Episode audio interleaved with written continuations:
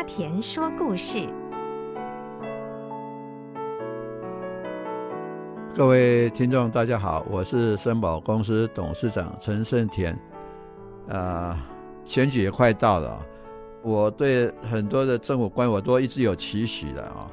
我是比较坦诚来说的啊，所以我是用一个麦克风与录音带的比喻来形容这个官员。那我现在说明一下，因为社会越来越民主啊，官员受到民意的挑战越来越大，因此有的官员大叹公仆难为啊，有些官员干脆觉得不如归去啊，但也有官员呢，虽然毫无建树啊，却依然好官我自为之。相比起来呢，因为理念不合或壮志难伸而挂冠求去的官员呢，反而可爱得多。我把这些勇敢、有主见、敢说敢做、多说多做的官员呢，比喻为麦克风；而那些为了个人升迁，只知道逢迎上级，上级说什么他就跟着说什么，交代什么他就做什么的官员，比喻为录音带，因为他们就像录音带一样啊。只要不断地重复宣扬政令就够了。录音带型的官员呢，虽然有高学历或显赫的背景，却不能在个人领域事业上发挥扮演好的功能。那和一个普通的录音机有什么不一样呢？只是传令员所能做的又有什么不同呢？不能否认的，也有很多录音带型官员存在。他们对事情的认知的，往往没有深入民间或企业，而只是凭借自己的想当然而去制定政策，然后像录音带一样的重复播送。再不然就是按照上级的意思修正拷贝一下，变成自己的版本，欢录在自己的录音带上。结果不是政策不切实际，就是跟不上时代潮流。这种不负责任的典型录音带官员呢，这是阻挠社会进步的原因。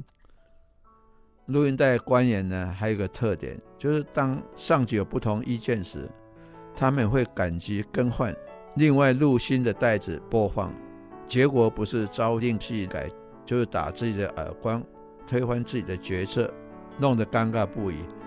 那老百姓和业者更可怜了，往往被整得人仰马翻，甚至会赔上一笔损失。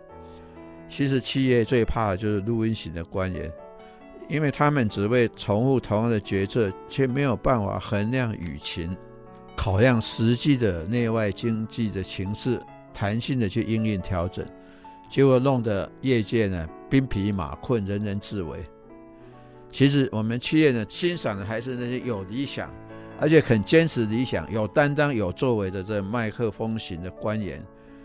一个好的官员应该在自己的工作岗位上，在专业领域上。不断地提供上级参考建议，对上级不合宜的政策也有勇气提出不同的意见，而不会一昧逢迎。所以我希望呢，所有的官员呢，都是属于这种麦克风型的，这样的社会才会不断的进步。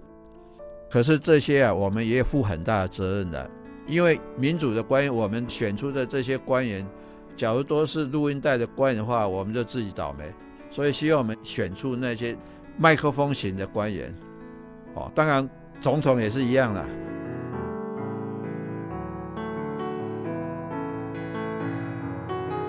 蒋介石刚来说，大家都在讲以前他是威权时代嘛。那照理讲，威权时代就是说，上面一个命令，下面人一般都不敢违背，所以他们只能说畏畏缩缩，就是说只能照上面的照稿宣科，就像录音带一样。其实那时候官员反而有担当，他们也不怕死，因为当时你看威权时代，你不听我话，搞不好枪毙掉。可是没有啊，还当然还出很多麦克风型的官员，提出很多他的想法，大不了不做官而已。那现在到民主时代了，其实民主时代反而更需要这么多官员啊。那你现在这么多的录音型的官员，那比前朝更差了。照理讲，这时候应该大鸣大放。能够把民意能够执行的官员才是我们要的，哦，当然我不是在骂谁啊，我是觉得我们人民是需要有这样的政府，国家才会往前进步的。企业界其实啊，最欣赏的还是能够坚持理想、有担当、有作为的麦克风型的官员。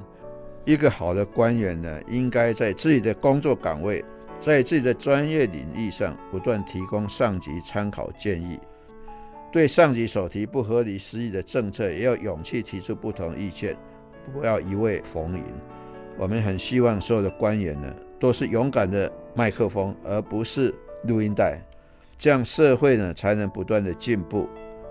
好，谢谢大家，我们今天就谈到这里，下次再会。